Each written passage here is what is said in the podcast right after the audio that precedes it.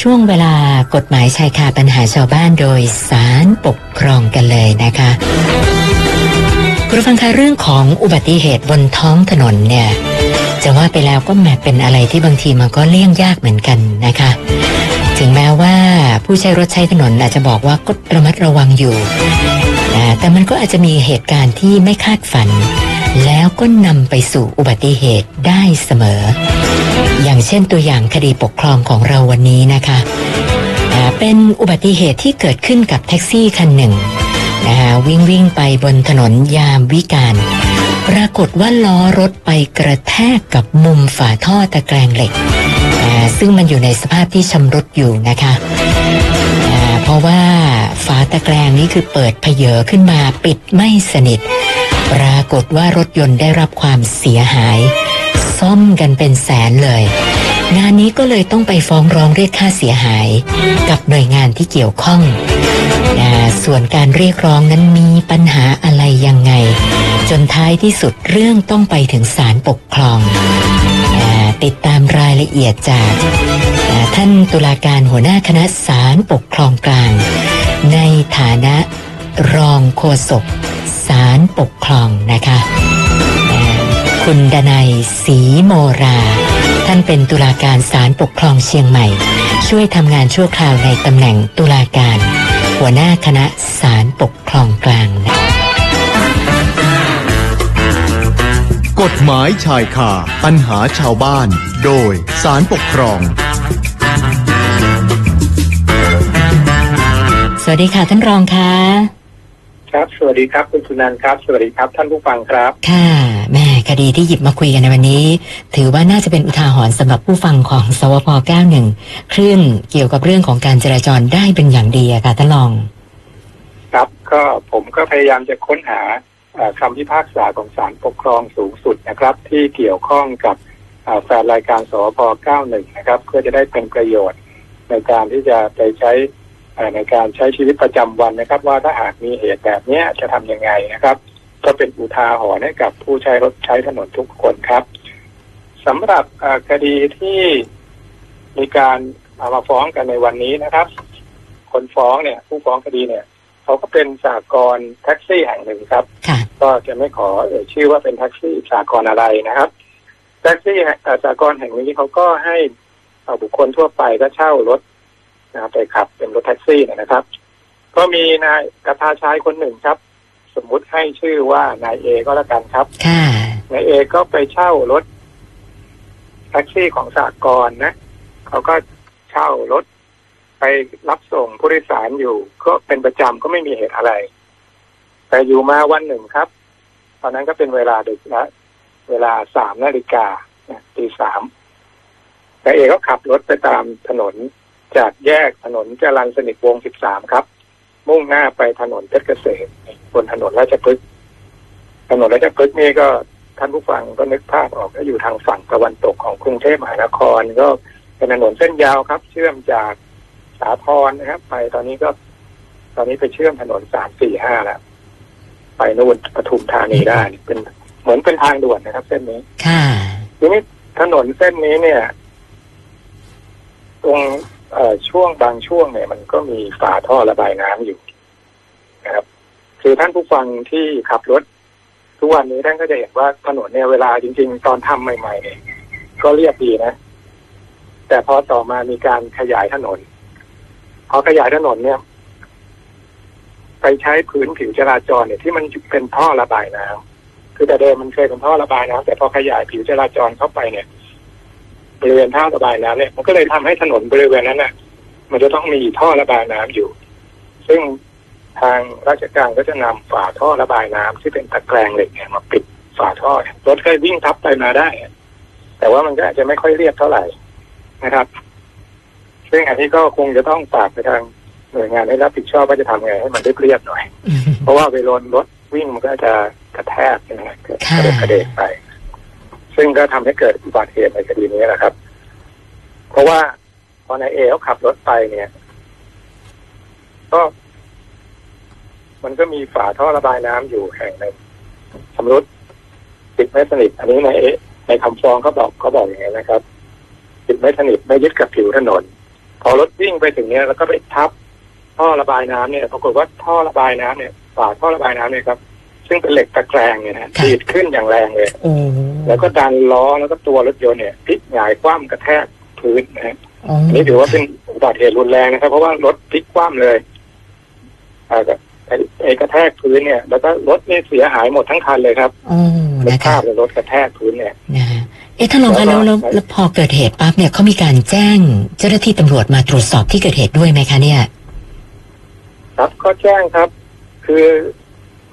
นายเอเนี่ยเขาก็ได้รับบาดเจ็บนะแต่ว่ายังยังสามารถไปแจ้งตำรวจได้ค่ะครับก็ไปแจ้งตำรวจนะครับไปแจ้งแล้วก็ มองว่าไอ้รถที่เสียหายเนี่ยนะพังทั้งคันเนี่ย ต้องเสียค่าซ่อมนะเขาก็ไปประเมินราคาแล้วใช้อู่ไปประเมินราคาเนี่ยค่ะค่าซ่อมค่าแรงรวมกันเนี่ยเป็นเงินประมาณสองแสนห้าหมื่นบาทครับคุณโอ้สุนันท์ครับไม่ใช่น้อยเลยนะค รับราคาค่าซ่อมนี่แพงมาก ค่ะเขาก็มองว่าเอ๊ะเจ้าอู่เจ้าของอู่เนี่ยคือสากรณ์เนี่ยก็มองว่า การที่รถไปทับฝาท่อตะแกรงตะแกรงเหล็กเนยนะครับ เป็นความรับผิดชอบของหน่วยราชการที่เป็นคนรับผิดชอบถนนเส้นเนี้ย ซึ่งถนนเส้นนี้ถนนราชพฤกษ์เนี่ยนะฮะก็อยู่ในความรับผิดชอบของกรมทางหลวงชนบท ซึ่งอยู่ในสังกัดของกระทรวงคมนาคม เขาก็มองว่าอันเนี้ยเป็นความรับผิดชอบของหน่วยงานจะต้องรับผิดชอบเขาก็ไปแจ้งเจ้าหน้าที่ครับ ของหน่วยงานว่า ให้รับผิดชอบนะค่าซ่อมเนี่ยสองแสนห้าหมื่นบาทค่ะรวมทั้งรถของเขาเนี่ยรถเขายังใหม่อยู่นะเพิ่งเพิ่งออกมาได้สองปีเองนะครับฉะนั้นต้องคิดค่าเสื่อมราคาอีกหมื่นหนึ่งค่ะแล้วการซ่อมนี่ต้องใช้เวลาซ่อมถึงสองเดือน โอ้โหสองเดือนเลยสนะองเดือนกว่า เพราะมันค่ะมันเสียหายทั้งคันครับโอ้ยอ่า คิดค่าเช่านี่ ถ้าปกติให้เช่านี่ให้เช่ากะละหกร้อยบาทค่ะ นะในตอนในตอนฟ้องคดีตอนนั้นเนี่ย ตอนนี้ไม่รู้ค่าเช่าวันละเท่าไหร่แล้วนะตอนนั้นบอกว่าวันละหกร้อยบาทค่ะ แล้วปกติให้เช่าได้สองกะนะคือทั้งกะเช้ากะกลางคืนนี่นะเท่ากับวันละพันสองร้อยบาทย้ำคิดค่าเช่าอีกสองเดือนเนี่ยเป็นเงินประมาณเก้าหมื่นหนึ่งพันสองร้อยบาท อันนี้คือค่าขาดประโยชน์ใช่ไหมคะ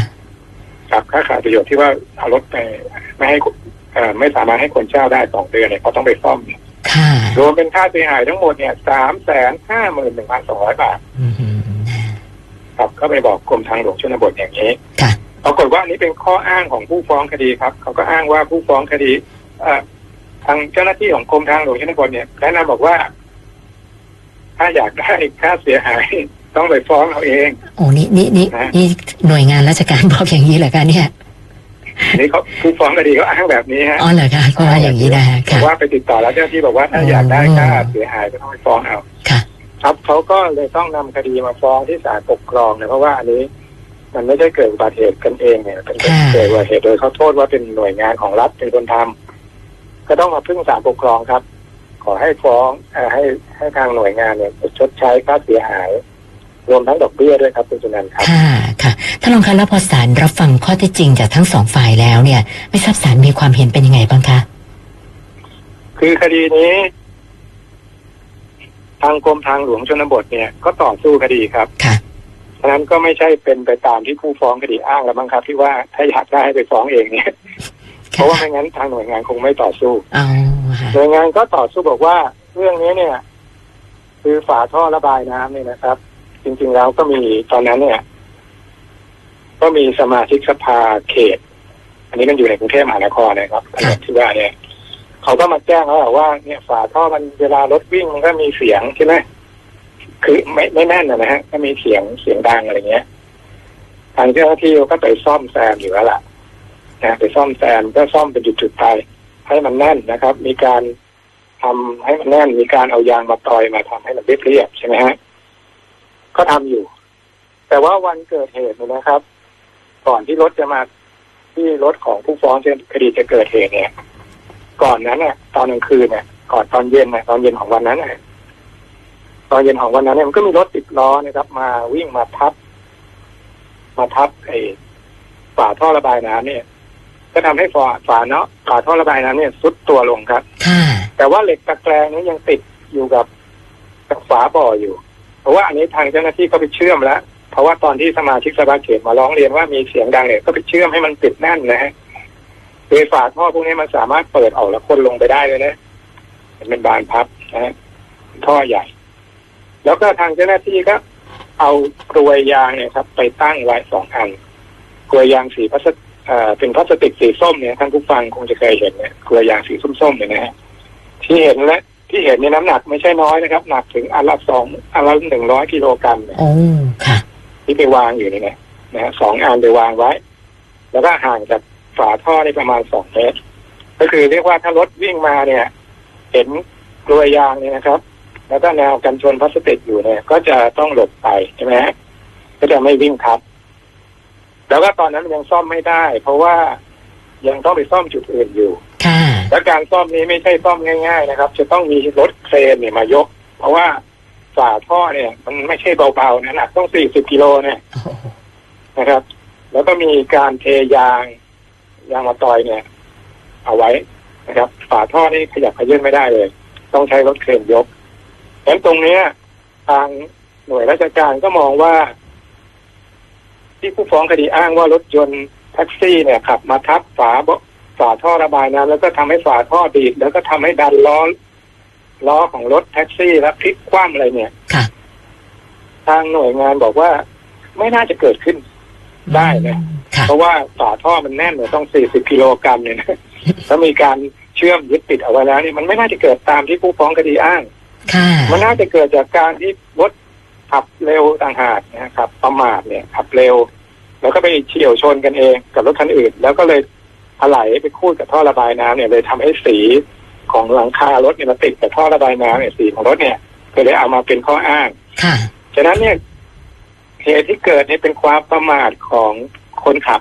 นะคนขับแท็กซี่คือนายเอเนี่ยค่ะไม่ได้เกี่ยวอะไรกับทางราชการเลยนะครับฉะนั้นทางราชการเลยก็ไม่ต้องไปรับผิดชดใช้ค่าเสียหายเนี่ยฉะนั้นทางหน่วยงานก็ต่อสู้แบบนี้ครับ คุณสุนันท์ครับโอ้ค่ะ แล้วศาลเชื่อตามข้อต่อสู้ของกรมทางหลวงชนบทไหมคะท่านรอง ครับเรื่องนี้ ศาลก็ฟังข้อที่จริง อันนี้ศาลไม่ถึงขนาดต้องลงไปดูสถานที่นะค่ะดูจากเอกสารในสำนวนเนี่ยก็ก็ก็พอจะตัดสินคดีได้โอ้ค่ะ เพราะว่า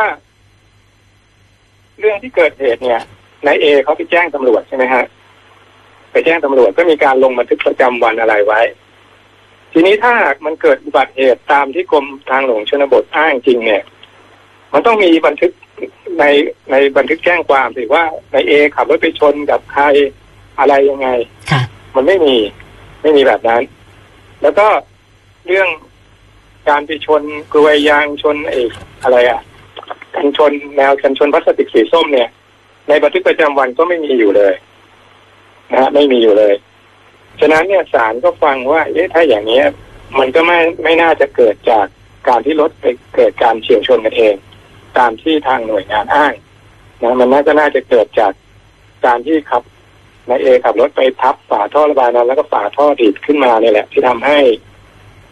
ให้เกิดอุบัติเหตุขึ้นมาได้ ค่ะนั้นตรงนี้ศาลเชื่อ เชื่อทางผู้ฟ้องมากกว่าโอ้ค่ะนะครับว่าว่าไม่ได้เกิดจากการที่ไปเกิดรถเฉียวชนกัน แต่เกิดจากการฝาท่อเนี่ยดันขึ้นมาฉะนั้นตรงนี้ แล้วอีกอย่างหนึ่งเนี่ยสถานที่เกิดเหตุเนี่ยมันตอนนั้นมันตอนกลางคืนเนี่ยแม่ตอนตีสามเนี่ยมันตอนกลางคืน จริงๆแล้วตามกฎหมายเนี่ย การพระราชบัญญัติของกรมทางหลวงเองก็ตามเนี่ย เวลามี เวลาต้องมีถนนชำรุดอะไรพวกนี้นะฮะอย่างกรณีเช่นเนี้ยก็ต้องมีการวางติดสัญญาณไฟด้วยนะเพราะว่ามันเป็นตอนกลางคืน เพราะคนบางทีอาจจะมองสังเกตไม่เห็นเนี่ย ก็อาจจะมาขับมาชนแนวกันชนพลาสติกนี้ได้นะครับฉะนั้นการที่การที่ไม่ได้ติดไฟเนี่ย สัญญาณไฟจราจรเนี่ย อันนี้ก็ถือว่าเป็นความละเลยต่อหน้าที่ของหน่วยงานค่ะนะที่ไม่ติดสัญญาณไฟจราจรฉะนั้นการที่รถของผู้ฟ้องคดีไปทับฝาท่อระบายน้ำแล้วก็ทำให้รถพลิกคว่ำเนี่ย จึงเป็นผลโดยตรงครับ จากการละเลยต่อหน้าที่ของทางหน่วยงานราชการ อันนี้ก็ถือว่าเป็นการละเลยต่อหน้าที่ฉะนั้นเมื่อเป็นการละเลยต่อหน้าที่ทำให้รถ ของผู้ฟ้องคดีเสียหายก็ไปเลยเป็นการกระทำละเมิดนะครับ เข้าเงื่อนไขตามประมวลกฎหมายแพ่งและพาณิชย์มาตรา 420 เป็นการกระทำละเมิด ต้องชดใช้ค่าเสียหายให้กับทางผู้ฟ้องคดีครับค่ะคดีนี้ศาลก็มองอย่างนี้ครับค่ะท่านรองคะแล้วแล้วค่าเสียหายที่ผู้ฟ้องคดีเขาเรียกสามแสนกว่าบาทเนี่ย อันนี้กรมทางหลวงชนบทคือจะต้องชดใช้ให้ตามนั้นเลยหรือเปล่าคะ ครับเรื่องนี้ศาลก็ไปดูข้อเท็จจริงว่า เออค่าซ่อมเนี่ยมันมันเยอะขนาดนั้นจริงหรือเปล่านะครับ เพราะว่าผู้ฟ้องคดีเนี่ยเขาก็เอาอ้างอู่ซ่อมของเขาขึ้นมาเนี่ยทางหน่วยงานเขาก็ต่อสู้คดีในเรื่องค่าเสียหายมาด้วย โดยหน่วยงานเขาก็เอารายการเนี่ย รายการที่ทางผู้ฟ้องคดีอ้างเนี่ยนะฮะไปให้อู่อื่นๆอีกสองอู่ตีราคาครับ ค่ะ ตีราคาเลยว่าเนี่ยถ้าซ่อมเสียหายแบบเนี้ยคืออันนี้ผมก็จะไม่ลงรายละเอียดนะว่าเสียอะไรบ้างเพราะเสียเยอะมากค่ะทั้งคันเลยทั้งคันนะครับเขาก็ไปตีราคาเป็นรายการรายการรายการมาเนี่ยเขาปรากฏว่ารายการของอู่ที่ผู้ฟ้องคดีไป ไปตีราคามาเนี่ย มันก็สูงเกินไปนะฮะเพราะว่าอู่ที่สองอู่ที่ไปให้ไปตีราคาเนี่ย ที่ทางราชการไปให้ตีราคาเนี่ย ก็จะราคาใกล้เคียงกันถ้าราคาต่ำกว่าอู่ที่ผู้ฟ้องคดีไปให้ตีราคาทั้งนั้นเลย โดยราคาที่ตีราคามาแล้วเนี่ยที่ผู้ฟ้องคดีอ้างว่าสองแสนห้าเนี่ยจริงๆมันเหลือแค่แสนสามหมื่นเองโอ้เหรอฮะค่ะเอ่อลดลงไปประมาณแสนกว่าบาทเชียวนะฮะ ค่ะฉะนั้นศาลก็มองว่าในกรณีเช่นเนี้ยเราก็ดูศาลก็เชื่อตามหน่วยราชการ เพราะว่ามองว่าอู่เนี่ย ที่ผู้ที่ทางราชการไปให้ตีราคาเนี่ยเขาก็เป็นอู่ที่ประกอบธุรกิจทั่วไปนะครับ ก็ไม่น่าเขาก็ไม่น่าจะมาเข้าข้างทางหน่วยราชการ ค่ะแล้วมันเป็นสองอู่ด้วยนะอืมที่ไม่ได้ไม่ได้ให้ไปตีราคาอู่เดียว ซึ่งก็ออกมาใกล้เคียงกันมีราคาสองอู่ใช่ไหมคะ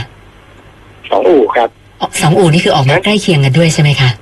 สองสองสองอู่นี้ใกล้เคียงกันครับอ๋อค่ะ ศาลก็เลยเชื่อตามตามพยานหลักฐานของฝ่ายหน่วยราชการมากกว่า ที่ให้ไปตีราคาเนี่ย มองว่าที่ผู้ฟ้องคดีไปตีราคานี้น่าจะสูงเกินความเป็นจริง ก็เลยเอาราคาตามที่ทางราชการให้อู่สองอู่เนี่ยตีราคาใกล้เคียงกัน ค่ะ เป็นเงินหนึ่งแสนสามหมื่นบาทนะครับ ส่วนค่าเสียหายเป็นค่าเช่าเนี่ย วันละหกร้อยเออสองกะใช่ไหมหกร้อยสองกะก็พันสองร้อยบาทเป็นเวลาสองเดือนเนี่ยศาลก็ให้ตามนี้เลยครับอ๋ออันนี้อันนี้ตัวเลขให้จริตางมนี้เลยค่ะ เป็นเงินเก้าหมื่นหนึ่งพันสองร้อยก็ อันนี้คือศาลชั้นต้นนะฮะศาลชั้นต้น ก็พิพากษาว่าให้จ่ายทั้งค่าซ่อมประมาณแสนสามค่าเช่าอีกประมาณถ้าเสียค่าโอกาสเนี่ยอีกเก้าหมื่นรวมแล้วประมาณสองแสนสองหมื่นอ๋อค่ะนะครับ อันนี้เป็นตัวเลขกลมๆก็พิพากษาแบบนี้ศาลชั้นต้นค่ะแต่คดีเนี้ยทางหน่วยงานเขาไม่ยอมครับอ๋อยังสู้ต่อนะเขามองว่าน่าจะค่าเสียหายน่าจะมากกว่านี้ครับ เอ้ยไม่ไม่ใช่ค่าเสียหายน่าจะน้อยกว่านี้กว่านี้ค่ะนะครับ เพราะว่าแล้วเขาต่อสู้คดีว่าจริง ๆ เนี่ย หน่วยงานไม่ต้องรับผิดเลยค่ะเพราะว่าเรื่องนี้เป็นเรื่องที่คนขับแท็กซี่อะคือในเอในขับรถประมาทเองโอ้ยังประยังมาทยืนยันไม่ได้นะว่าโชเฟอร์ประมาทยังยืนะนยันเหมือนเดิมค่ะครับยืนยันเหมือนเดิมครับคดีก็เลยต้องอุทธรณ์ไปศาลปกครองสูงสุดครับคดีไม่จบครับค่ะอ่าพอคดีมาที่ศาลปกครองสูงสุดเนี่ยศาลปกครองสูงสุดฟังข้อเท็จจริงแบบเดียวกับศาลปกครองชั้นต้นเลยครับค่ะว่าอันเนี้ยทางหน่วยราชการเป็นคน ประมาทเลินเล่อคือละเลยต่อหน้าที่ค่ะ ไม่ติดไฟสัญญาณจราจร เวลาฝาท่อระบายน้ำชำรุดเนี่ยถ้าถ้าวางกลวยยางก็จริงนะ ก็ต้องติดไฟด้วยนะครับเพราะว่าคนสังเกตไม่เห็นนะมันมืดแล้วเนี่ยกลางคืนเนี่ยนะแล้วก็ถนนราชพฤกษ์เนี่ยรถก็วิ่งกันเร็วด้วยนะฮะคุณแสดงคงเคยวิ่งค่ะถนนราชใช่พฤกษ์ค่ะราชพฤกษ์รถวิ่งกันเร็วฮะค่ะฉะนั้นต้องมี สัญญาณไฟนะไม่มีสัญญาณไฟเนี่ยหน่วยงานละเลยต่อหน้าที่ละ ฟังอย่างนี้ แล้วค่าเสียหายศาลชั้นปกครองสูงสุดก็ฟังเช่นเดียวกับศาลปกครองชั้นต้นครับ ว่าให้ยึดตามราคาที่ทางหน่วยราชการเนี่ยไปให้ร้านอู่ซ่อมอีกสองอู่เนี่ยค่ะเขามีเขามีชื่ออยู่นะในสำนวนคดีเนี่ยเดี๋ยวผมจะไม่ได้มาเรียนให้ท่านผู้ฟังได้รับทราบว่าที่อู่ชื่ออะไร แต่มีชื่อเป็นเรื่องเป็นราวนะครับไม่ได้เมคขึ้นมา มีชื่อ เป็นอู่ที่มีใบเสร็จรับเงินเรียบร้อยนะครับฉะนั้นอันนี้หลักฐานของทางราชการฟังได้ก็เห็นด้วยกับค่าเสียหายตามที่ที่หน่วยราชการให้นะครับ ทั้งค่ะค่าเสียโอกาสด้วยสองเดือนเนี่ยก็ให้เห็นด้วย แต่ศาลปกครองสูงสุดพิจารณาต่อไปอีกครับ ยังไม่จบนะค่ะเพราะว่ายังมองไปอีกว่าจริง ๆแล้วเนี่ย คือในประมวลกฎหมายแพ่งและพาณิชย์เนี่ยมีเอ่อ ข้อกฎหมายอยู่อีกข้อหนึ่งนะครับ ก็คือหลักเรื่องของกรณีที่ผู้ที่ทำให้เกิดความเสียหายเนี่ย มีส่วนที่ต้องรับผิดด้วยหรือเปล่าค่ะ คือในเรื่องเนี้ย ทางศาลมองว่านายเอเนี่ยความเสียหายที่เกิดขึ้นเนี่ยนายเอเนี่ยมีส่วนรับผิด มีส่วนผิดด้วย เพราะขับรถด้วยความเร็วสูงอ๋อศาลมองอย่างนั้นค่ะขับรถด้วยความเร็วสูง คือถ้าไม่ขับไม่เร็วมากเกินไปเนี่ย จะต้องเห็นตัวยาง ต้องเห็นเอ่อแท่านพลาสติกนะฮะที่สะท้อนแสงเนี่ยสีส้มเนี่ย ต้องเห็น คือเพราะไม่งั้นเนี่ย คนอื่นต้องเกิดอุบัติเหตุเหมือนกันค่ะ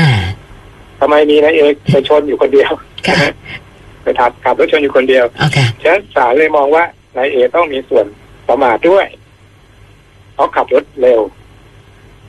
ฉะนั้น ถือว่ากรณีนี้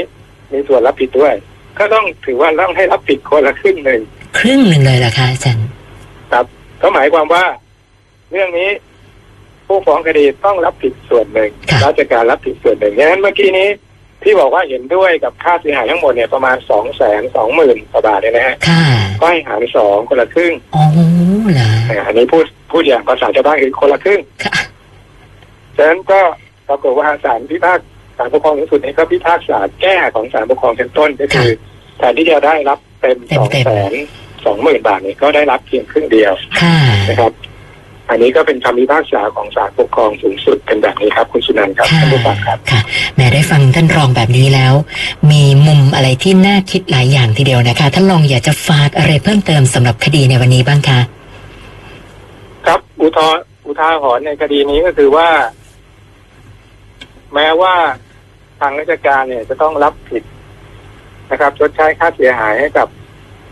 อเอกชนหรือประชาชนเนี่ย ถ้าเกิดทำถนนทำให้ชำรุดอะไรพวกนี้นะฮะแล้วเกิดอุบัติเหตุเนี่ย